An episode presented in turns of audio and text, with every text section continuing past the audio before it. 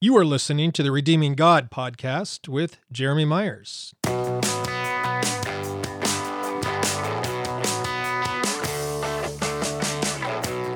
Hey there. So I'm taking a short break from Ephesians, and the reason is because one of my listeners or readers reached out to me last week or the week before and is sponsoring me to record one of my books into an audio book. He wanted the... my book, uh, The Atonement of God, as an audiobook because he likes to listen to audiobooks as on his commute and as he drives around. I do have some audiobooks available, but not this one. And I typically have not recorded too many audiobooks because they are very time-consuming. And um, but he wanted this one, so I, I'm recording it for him. If you wanted some of my other books recorded in an audiobook because you too benefit from those, just uh, send me an email, reach out to me, contact me through my website or something, and we can begin that conversation. But uh, as a result of recording that, all of my recording time has been consumed with recording this book. I hope to have it done by the end of October. And I just recorded chapter five earlier today from the book, and so I'm going to give you a little bit of a preview by including that in this podcast episode today. Chapter five is interesting because I use what we reveal, or what Jesus reveals to us on the cross, to teach us a new way to read the Bible. And chapter five of my book uh, reveals, the, the title is It Reveals the Truth About Scripture. It's sort of a preview to another book that I am writing called The Bible Mirror. Uh, I, I, I go into great more depth and detail about how to properly read the Bible through the lens of Jesus and Him crucified. And then I work my way through many troubling Old Testament texts and show you how to read those, very specifically with this lens of Jesus Christ and Him crucified. The book is not done. It's one of the ten or fifteen books that is about sixty to seventy percent done, and I just haven't had time to finish it. Uh, and then do all the editing and typesetting. On a related note, I'm considering maybe approaching some publishers about s- publishing some of my books. That would help me a lot. I just, it's so time consuming to write and publish and then do all the typesetting and, and everything else. So if you know, happen to know any publishers or authors that uh, might want to publish some of my books for me, boy, have them or you reach out to me. Let's get into contact. Let's begin a discussion because I, I know that I have so many books I want. They're pretty much all written and they need to get out there. I just don't have the time for it. Anyway, um, who knows? I'm throwing it out there. We'll see what comes available, what opportunities are presented, and um, we'll go from there. All right, hey, enjoy this little reading out of chapter five. It's pretty short. The first two chapters of the book are quite long, but the final ten are rather short, so you'll enjoy this, I think. It's like, uh, what, twelve, fifteen minutes, something like that. Okay, once I'm done with re- recording this book, we will get back to my studies on Ephesians. Without further ado, here is chapter five from my book, The Atonement of God, How a Nonviolent Atonement Reveals the Truth About Scripture. The nonviolent view of the atonement allows us to see God through the lens of Jesus on the cross, which in turn provides a whole new perspective on Scripture. When we read the Bible with crucivision eyes, the entire Bible becomes a brand new book. It becomes a book that reveals to us that we humans are the ones who cause bad things to happen in this world. It becomes a book that reveals God as only loving and forgiving. It shows us that when bad things happen in this world, it is not because God sent such things or even allowed them to happen, but that such things occur because of our own sin and because we live in a world with an infinite number of variables beyond our understanding or control. We also learn that God is not absent, neglectful, or inactive in our pain, but enters into it with us. God loves us so much, He even allows us to crucify His name by blaming Him for every evil action and bad event that occurs. Just as Jesus bore the sins of the world on Himself as a testimony of His love for us, so also God has always been bearing the sin, blame, and shame of the sins of the world upon Himself out of His great love for us. When God looks guilty for the sins of the world, It is not because he is guilty, but because, just like Jesus, he has allowed us to lay our sin and guilt upon his shoulders. What we see about God in Jesus Christ helps explain the way God is portrayed in the Old Testament. By being killed in the name of God, Jesus revealed that we have been sinning and murdering from the beginning in the name of God, and that every evil done in the name of God was not because God wanted or commanded these things done. Instead, we ourselves wanted to do such things, but didn't want to take the blame or responsibility for them, and so we blamed God. Just as with the killing of Jesus in God's name, so also we humans throughout history have killed, destroyed, and stolen from others in God's name. We put God's stamp of approval on our own evil actions, thereby making him the scapegoat and relieving us of the guilt and shame we feel for our sin. In this way, the Old Testament is not primarily a revelation from God about God, but rather a revelation from God about humanity. In many ways, the Old Testament does more to reveal ourselves to us than it does to reveal God to us. It reveals what is in the heart of humankind more than it reveals what is in the heart of God. It is true what James says, the Scriptures are a mirror by which we see our own face.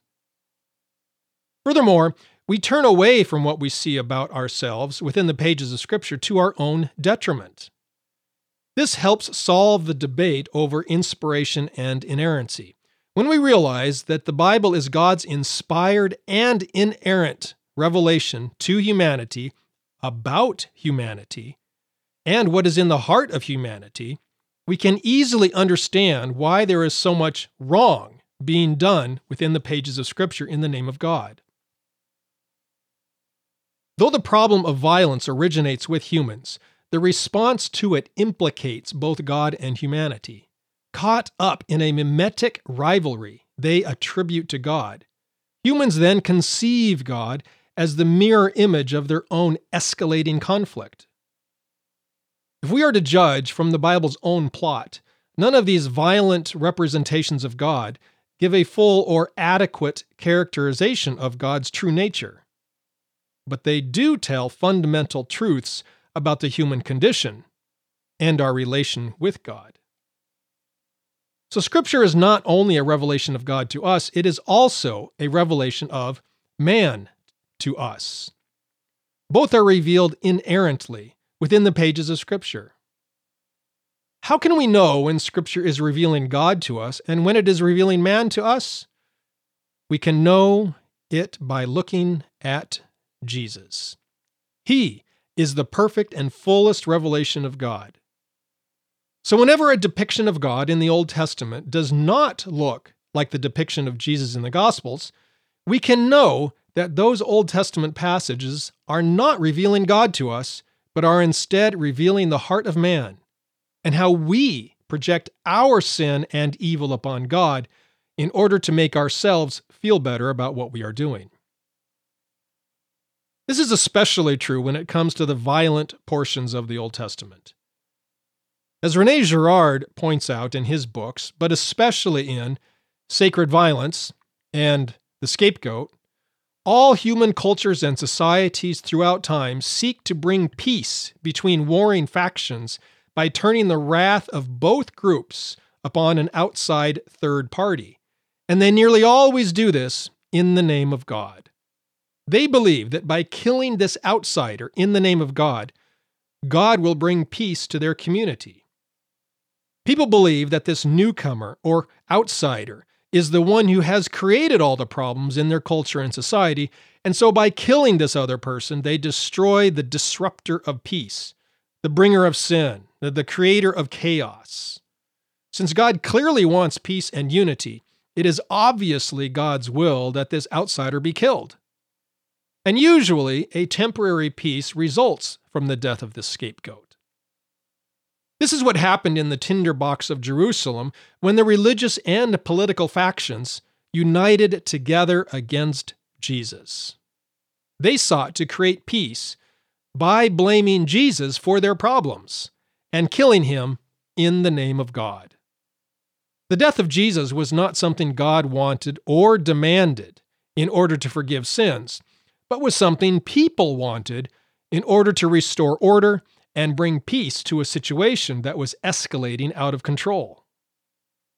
When we see how the religious and political authorities collaborated to kill Jesus in God's name so that there might be peace in Jerusalem, we gain a clear revelation of what was going on in all violent Old Testament texts when people kill others in God's name to bring peace to their tribe or nation.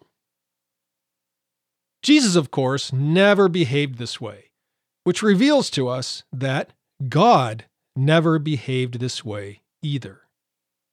When we see passages in the Old Testament that portray God as killing his enemies, what we actually have in those passages is an accurate and inerrant divine revelation about what is in the heart of mankind. The Bible is perfectly true, not because the Bible always presents a true reflection of God, but because the Bible is a perfect mirror into which we look to see the reflection of our own human hearts. The sections that are wrong about God are the sections that are perfectly accurate about us. Mark Heim explains, "What is violence doing in the Bible? It is telling us the truth, the truth about our human condition, about the fundamental dynamics that lead to human bloodshed, and most particularly, the truth about the integral connection between religion and violence. There's no way to be truthful without exhibiting these things. If we complain that the tales of Genesis and the bloody sacrifices of Leviticus and the fire for revenge in the Psalms are too sordidly, familiarly human to have any place in religious revelation, we make an interesting admission that they reveal our humanity all too well. What is violence doing in the Bible? It is showing us the nature of the mimetic conflict that threatens to destroy human community. It is showing us the religious dynamic of scapegoating sacrifice that arises to allay such crisis. It is letting us hear the voices of the persecuted victims and their pleas for revenge and vindication. The Old Testament is an anti-myth. It is thick with bodies, the voices of victims and threatened victims. The Bible is violent because humans are violent. We are uncomfortable with the violence in Scripture because it reveals the violence that is in the human heart.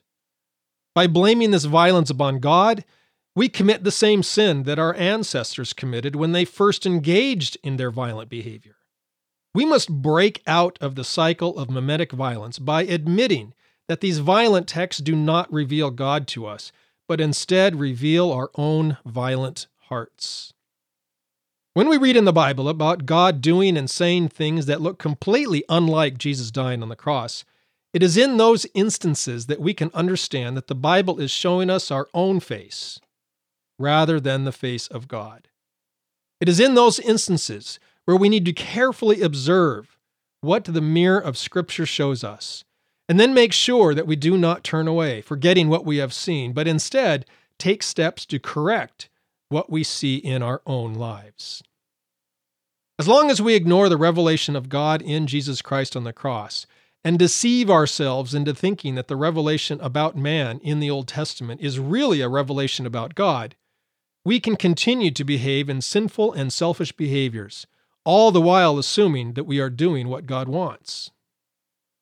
But when we realize that God is like Jesus, and that the un-Christ-like behavior of God in various Old Testament texts is actually an inspired revelation about how we humans do evil in the name of God, we can no longer continue to live as we were, but must take steps to live like Jesus while not blaming our evil upon God.